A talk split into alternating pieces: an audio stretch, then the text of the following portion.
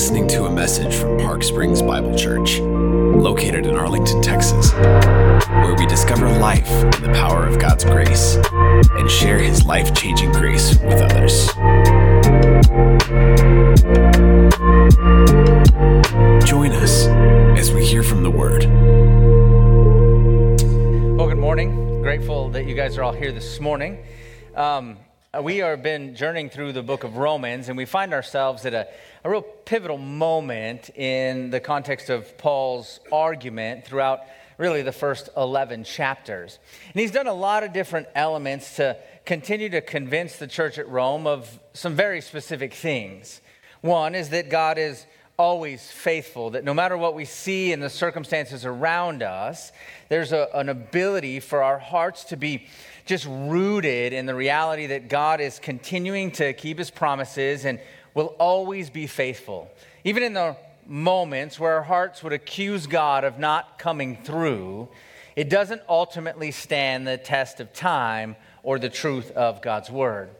He's also been working to clarify the truth of the gospel, meaning that this rescuing reality of God's pursuit of lost people, bringing them into an intimate relationship with Jesus Christ, is near and dear to the heart of God. It's, it's the mission for which He sent His Son, that there's a, a an active pursuing of the God of the universe to save sinners lost in their sin.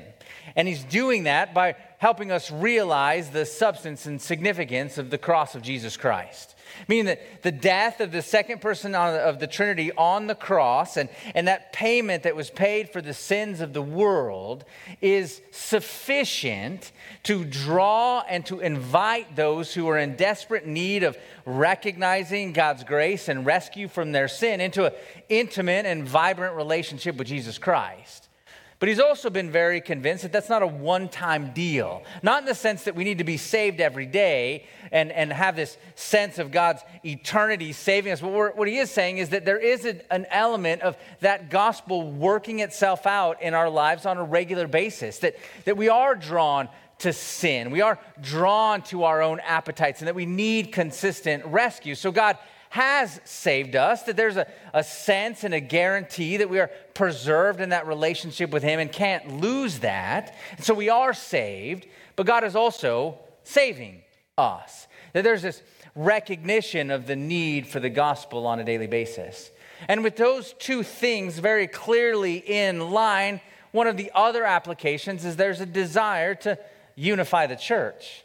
That if we understand God is faithful and that God rescues lost sinners and draws them into intimacy with himself, then the basis of those two very things are the reality of how the church can be unified. And so when the church is not unified, you get an indication that something's maybe a bit off. Maybe there are many who are questioning the faithfulness of God and feeling like they can take it on their own and, and figure out how to fix the problems of the world. Or maybe there's elements of losing sight of the truth of the gospel and our need for a daily rescue from Jesus himself, a daily awareness of our need for the truth of who Christ is. And so, in the process of those things, he's done it and painted this picture from the lenses over these last few chapters of the nation of Israel and the Gentiles. So, those who are all non Jews, trying to give them a perspective that you got these two very different elements and individuals and people groups from very different places, both in their understanding of God as well as their experience with God. And they're all meshed in the context of this church at Rome. And at times things go okay, but like any time you get a group of people together, there's times where things begin to bubble to the surface. Some perspectives and thoughts about how things should be done, or whether or not one person or a group of people have more value than another group of people. It's interesting to me that humanity hasn't changed in thousands of years, right? If you boil down church conflict or even conflict as a whole, that, that's what you get. Right? There's a sense in which some feel like they've got it better figured out than others, or some are unaware of seeing what needs to be seen. And, and all of this blindness tends to surface and produce a level of conflict amongst people. The church at Rome is no different. The church at Park Springs is no different. And so when Paul jumps into Romans 11, he, he continues to reiterate the significance of how often we don't see all that God is doing. Our scope, our minds, our vision is limited to current circumstances. I.e., last week, the first 10 verses of this chapter were Paul communicating that the church at Rome, in some ways, was panicking, that they were uncertain about whether or not the loved ones and the people that they knew would ever come to faith. And in the process of that, the suggestion was well, God's not really faithful then because he promised all of these things to the Jewish nation. He was convinced that God was going to fulfill all these promises. And in this current moment, it seems as though he's not. That there are those who are part of the Jewish nation that aren't believing. They're not just not believing, but they're rebelling and rejecting Jesus as the Messiah vehemently. So they stand in opposition to the real truth of Christ and what he's doing. And so the concern is well, if God's not working and doing what he said he's going to do, and he's not faithful to them, i.e., the question is, will he be faithful to us? And so there's this fear that gets to be generated in the church at Rome and a sense of worry about whether or not God's going to do what he said he'll do or be who he said he was. And I would suggest to you this morning that that's a place often where you and I live. I think that that can be a descriptor of circumstances that intrude into our life that you and I can't anticipate and or predict issues that tend to mount and surface, situations that seem inexplicable when we hear about the goodness and kindness of God.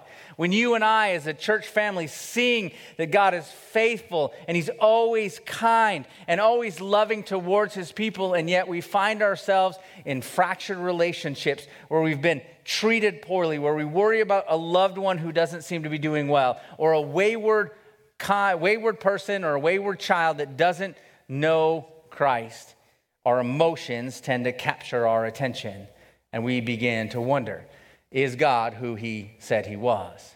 So, Paul's going to carry through that argument in the next few verses that Ozzy read for us this morning. And so, if you have your Bibles, I invite you to open them with me. If you have them on your smartphones, please draw it up because I really want to draw our attention to the, the very words that God is saying.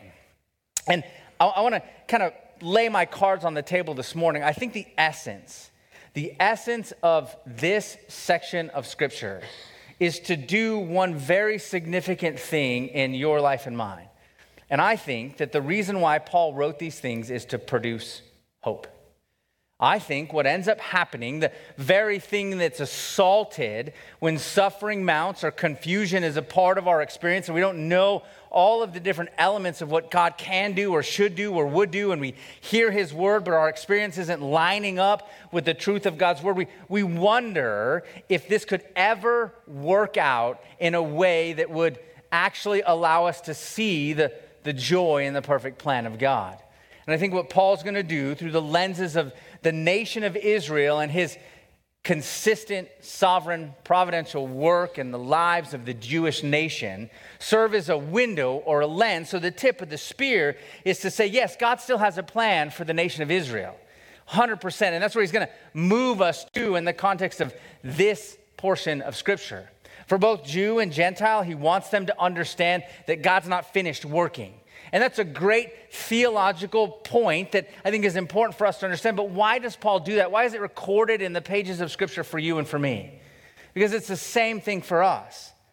God's not finished yet with your story or mine or the wayward child who's walked away from the faith or the loved one who is absolutely in utter rebellion to God, who is convinced that God does not exist, or the, the neighbor or the coworker or the person in the world or the universe that is just absolutely 100 convinced that Jesus is just a farce, not true, and not working, just absolutely vehemently opposed to the truth of who Christ is, and actually even opposed to truth in general. The hope that gets built in this text is hold on a minute. God's not done. God's doing things in numerous ways. And so hope begins to get generated when we get a bigger view of God. It's been said way back in the day, I suppose, that a picture is worth a thousand words. And I think it's true.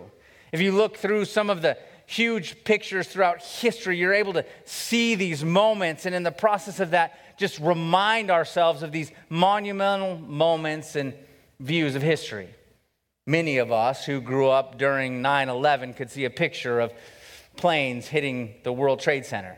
And, and we're, we're aware, we're brought back to that moment. We're reminded of our feelings and the reality of what take, took place. National Geographic had posted a, a picture when the whole refugee crisis happened in Syria of a young little kid washing up on shore. We're reminded of those moments, our feelings and our understanding of the world around us comes into a stark view when we look at those pictures. I think Paul would want to tell us that one Christ, the Christ, is worth a thousand pictures. Here's what I mean. I think what Paul wants us to do is have a, a wider, bigger view that when we can look at pictures and see the scope of what God's doing and, and what's happening in our world, we, we interpret those things through the lenses of our own feelings and our own emotions. And I think what Paul's doing in the church at Rome and even in the church here and even in your own particular heart is that a view of Christ, an accurate view of Christ, actually directs our feelings rather than our feelings directing our view of Christ. That Christ, the gospel, is actually the only interpreter, the accurate interpreter of the world around us. It's the source of truth, the source of hope. The reason why we could look at the canvas of the world and be like, man, things are absolutely a mess. And then we could wander into the pages of Scripture and we could remind ourselves things are absolutely a mess. I can't wait to see what God's going to do. Like that's the that's the backside of what Paul is getting at here in the church at Rome and even in our minds is that the scope of all of human history is held in the hands of God. Colossians tells us as much that all things were created through him and for him that in everything Paul says to the church at Colossae, Christ might be preeminent, that he might be first. So how does Christ build hope in Romans 11? Well, it builds hope by us understanding, seeing, experiencing the fullness and sufficiency of who Christ is in our daily life. A bigger picture of Christ is what embeds in our lives that very hope. So, if you will, look with me in Romans 11, and we'll be starting in verse 11. And these first few verses, I think, are abundantly clear in terms of what he's beginning to give us as an indication of how we can see that the truth of God's word and the power of Jesus Christ begin to generate hope. Verse 11 So I ask, did they stumble in order that they might fall? By no means. Rather, through their trespass, salvation has come to the Gentiles so as to make Israel jealous. Now, if their trespass means riches for the world, and if their failure means riches for the Gentiles, how much more will the full, their full inclusion mean? So here's what Paul is beginning to address is he's saying, look, let's just look at the scope of what's taking place. There are rebellious, is a rebellious nation that is chosen to believe and reject Jesus as Messiah. They had all the promises of God, they had all the indications. The Old Testament has tilled the soil of their heart to say, Jesus was the anticipated Messiah. This is the guy that you were waiting for. This is the second person of the Trinity descending from heaven, coming to save his people from their sins. This is him. And yet, because he didn't meet the criteria that they thought that they wanted him to meet this restoration of national power this hope that somehow in some way they would be brought back up to being that which was significant that he came as a humble man born of a virgin born in a manger. He did not meet their expectations. And so willingly they have rejected the truth of the messiah and in the process of that, what Paul does is pull us all the way back and say, say what? He says, Here, like I am working in the midst of that very rebellion. It is their actual rebellion that has opened the door for all the non Jews to come in and be part of the family of God. And in and of itself, that seems like an incredible miracle. But what Paul is asking here is well, they made their decision, they made their bed, now they got to lie in it. Is there any hope for those who have rejected Christ when they've been living and breathing the covenants of God in the Old Testament? Really, I think the essence of the question is have they just gone too far? Have they made too many bad decisions? Is a life that's filled with regret and rejection of the Messiah pretty much just their lot in life? Have they stumbled that they might just fall? And Paul says, no. Paul says that's not how this works. Like in the process of God's sovereign, providential care, the reason why hope can be embedded in every circumstance at every moment in life is because God is working in ways beyond what we can see. And so he says, certainly, their rejection of the Messiah has allowed for the inclusion of people that were non Jewish. But wait, what much more would it mean for their full inclusion?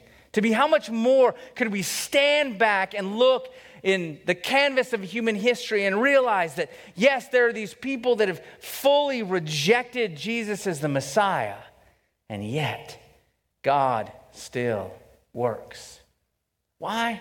Because it near and dear to the heart of God is that there's a deep pursuing concern and passion for the lost. There's a work that he is doing in a way beyond what you and I can think and feel. So let's, let's drill down just a moment and see how applicable we can make that. Certainly, I think Paul gives us a lens of how God works, and he's doing it through the nation of Israel and saying, just wait, I got plans more than you can imagine. There's going to be some bigger things going on beyond what you can see. I'm not done working in the midst of the Jewish nation and the people of God, but I'm also not done working in you, and I'm also not done working in those around the world that have 100% rejected Jesus as the Christ.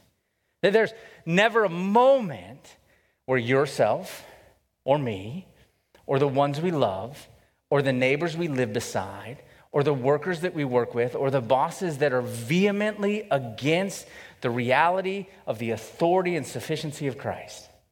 There's never a moment where they've gone too far where the rescue of the truth of the gospel cannot begin the transforming work in their life to, to see change and to draw them into intimacy with you and ultimately intimacy with Christ.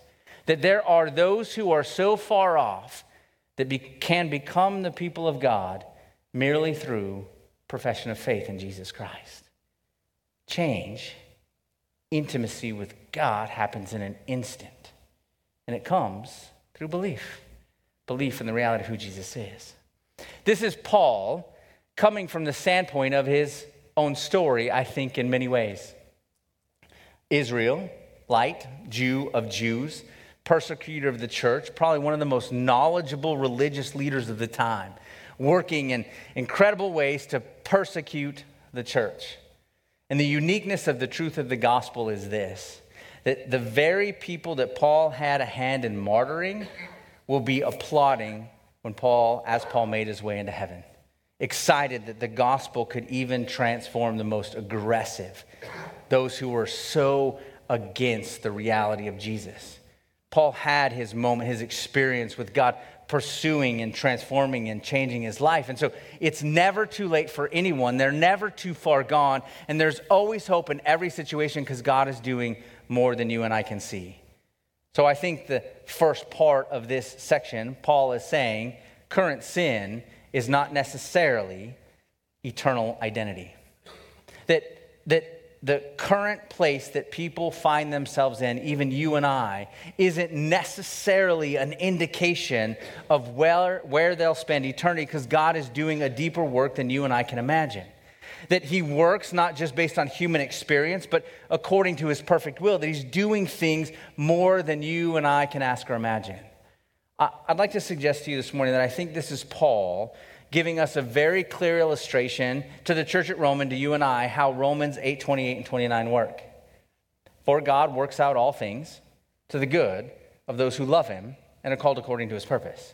He's saying, like, there are things that God is doing that are good, and He's working it out in innumerable and amazing ways.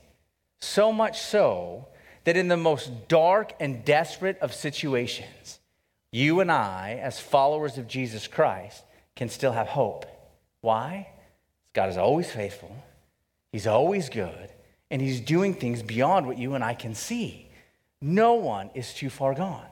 No one is outside the scope of God's pursuing active love because God pursues the lost.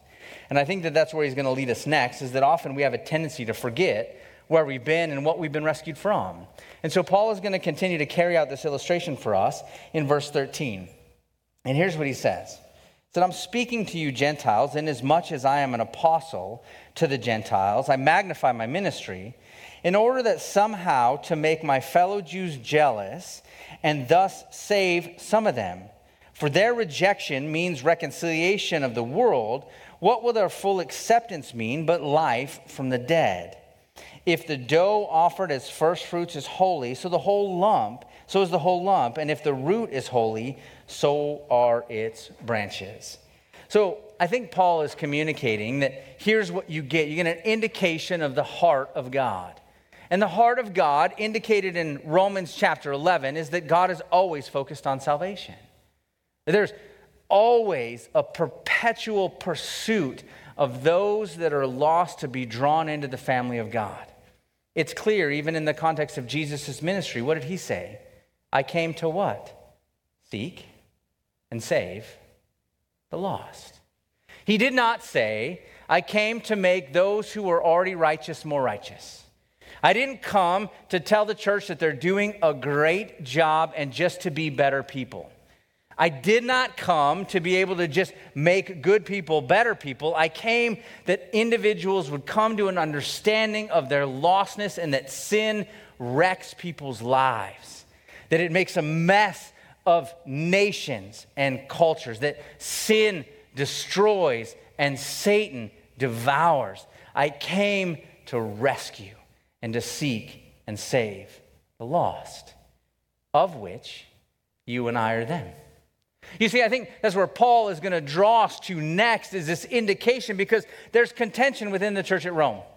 They're fighting in some different ways, or at least there's some level of gossip taking place where the Gentiles at this moment feel like they're more significant and more valuable than the Jews because God has let them in and the Jews had screwed it up. And so there's this sort of bubbling up of pride and value and significance. And what Paul's going to do is give us an indication of our own human condition.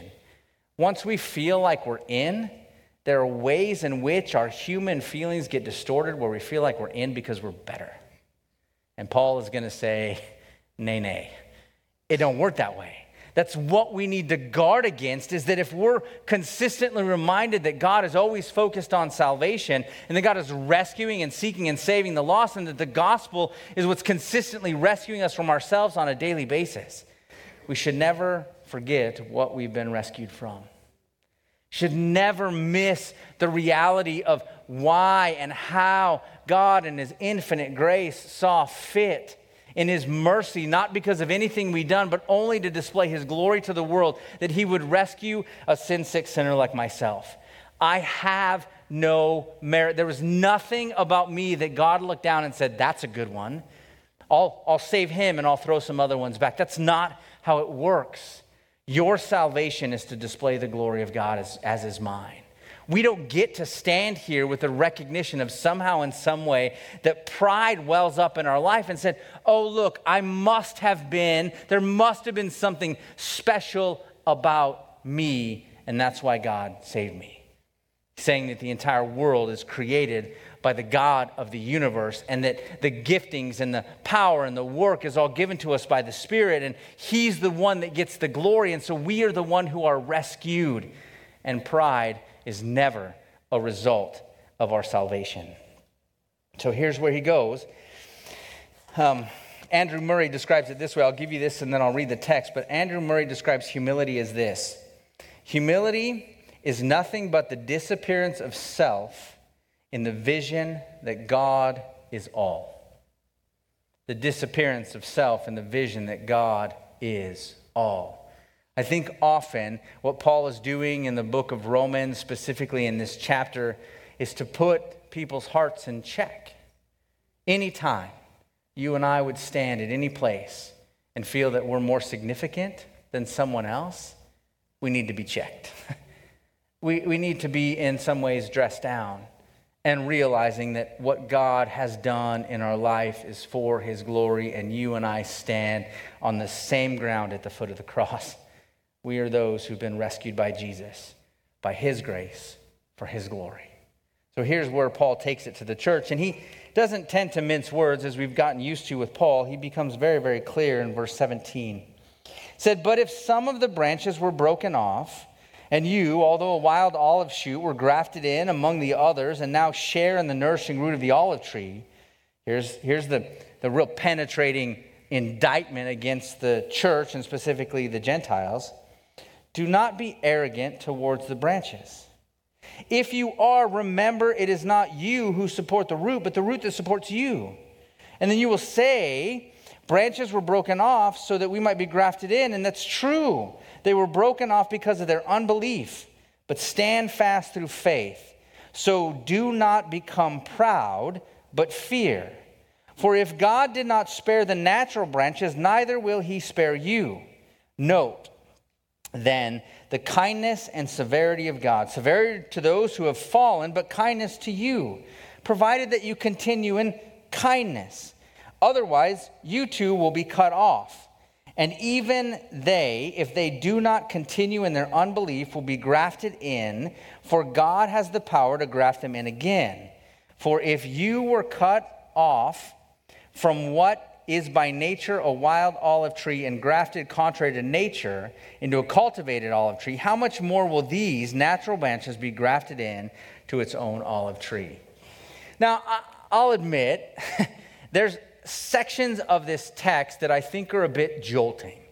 The 22 and 23 are giving this indication of saying, you better shape up or God will cut you out. I mean, that's how it feels when we read this text.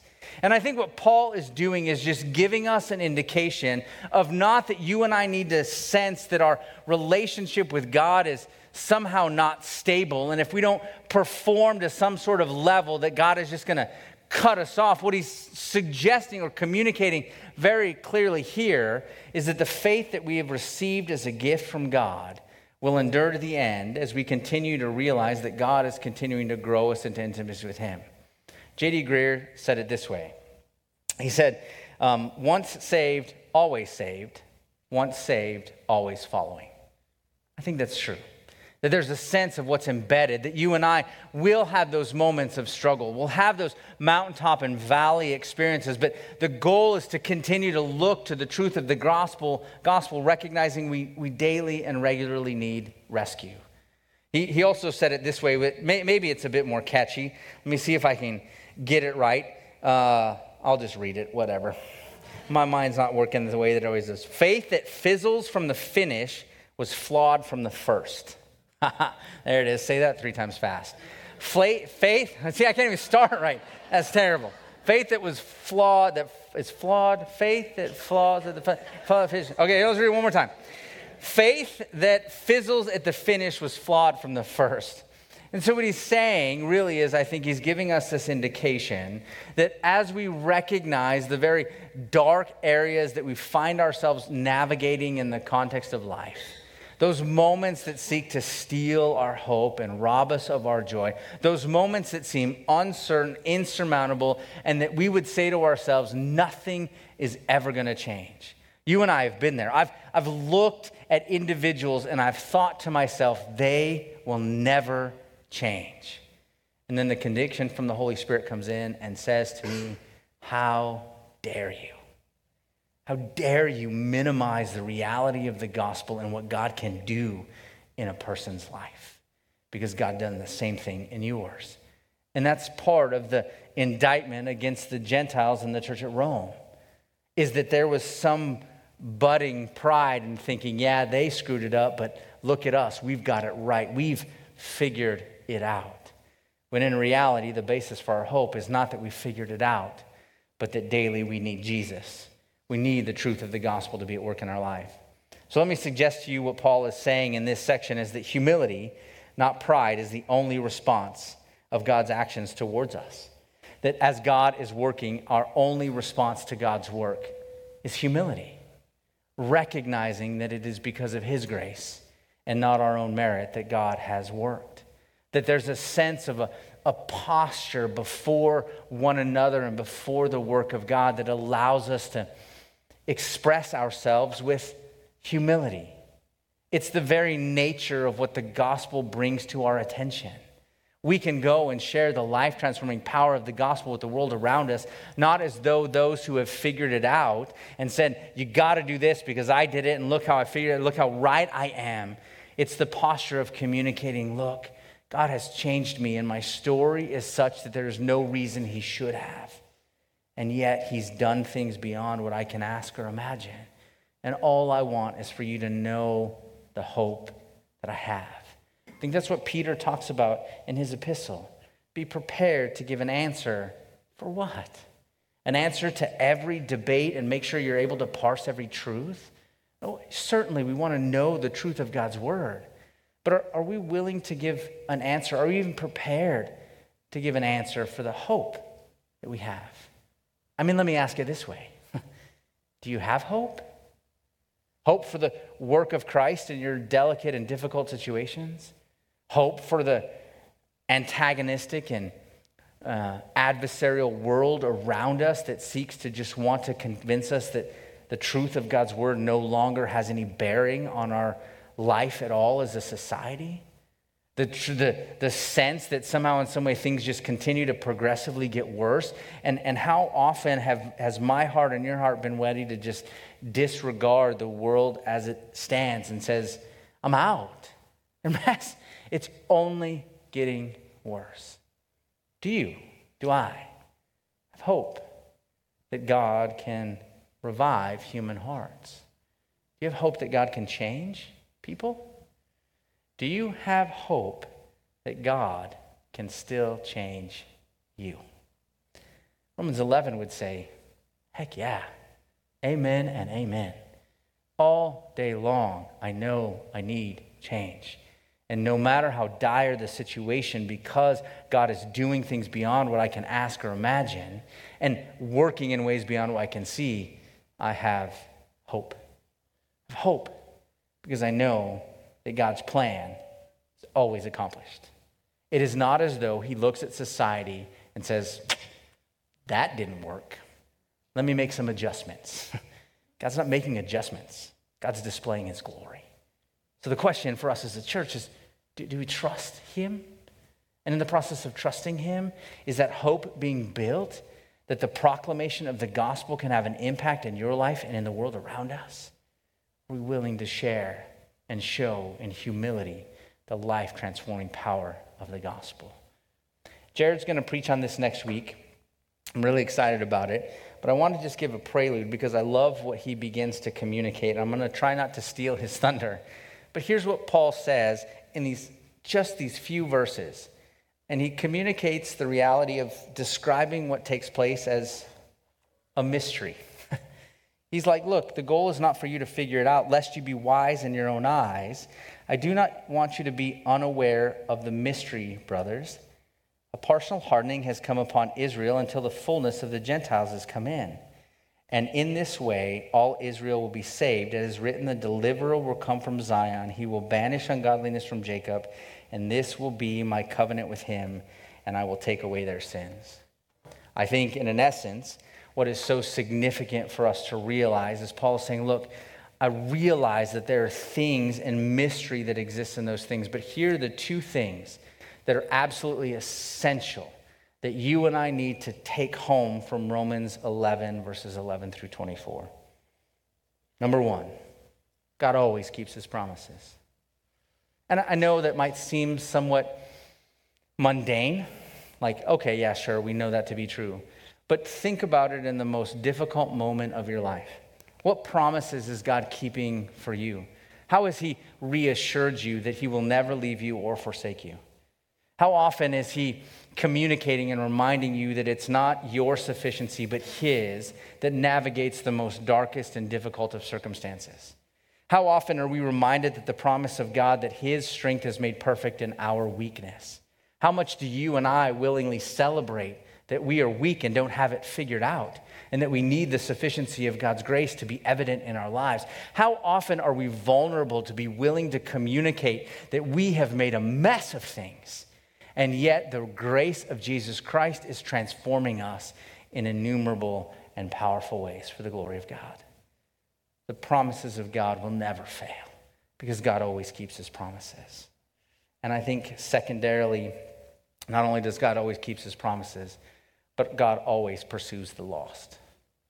There's always a concern in the heart of God for those who don't know Christ, that are convinced of their own self reliance and self righteousness, that there is self deception embedded in our culture, that we think we know more than we really know, and that we don't really need God. I guess the question is, is are we grieved by those who don't know Jesus? Or have we discarded them like the Gentiles discarded the Jews? Have we just said, well, at least I'm in? That's not the gospel. Because I think the gospel is this saved people are changed people, and changed people long for lost people to be saved people. Saved people are changed people, and changed people long for lost people to be saved people. Say that three times fast. I would say it, remind ourselves of that every day. Saved people are changed people, and changed people long for lost people to be saved people. I would pray in our hearts that in the darkest moments we would have hope in the sufficiency of Christ to do what we can't even imagine he could do. But I would also pray that our hearts would be overwhelmed with a desire for those we know in our lives that don't know Jesus to know Jesus. Because there is no greater hope for our lives and for the world around us than to know Jesus as Savior and Lord. Would you pray with me this morning? Father, we do just entrust ourselves to your kindness. Lord, we realize that it is the kindness of God that has led to repentance, that somehow, in some way, by your generosity, your, your extravagant love dispensed and communicated to the world, but also applied to our specific lives. Help us to remember what not only you've saved us from, but what you've saved us for. And in the process of that, God, would you just fill our hearts with a hope that we cannot manufacture? That we can't just somehow, in some way, grit our teeth and, and just decide that we're going to be hopeful people. But God, that you would give us the gift of hope because we're so convinced in the truth of your word and the con- convinced of the, the reality and the significance of what you can and are doing. God, I just ask that you would give us a bigger picture of you. Help us to stand in awe of your greatness, that we might value you above all things that those who have been rescued would long to see the rescue of others. For your glory, we would ask these things in Christ's name. Amen.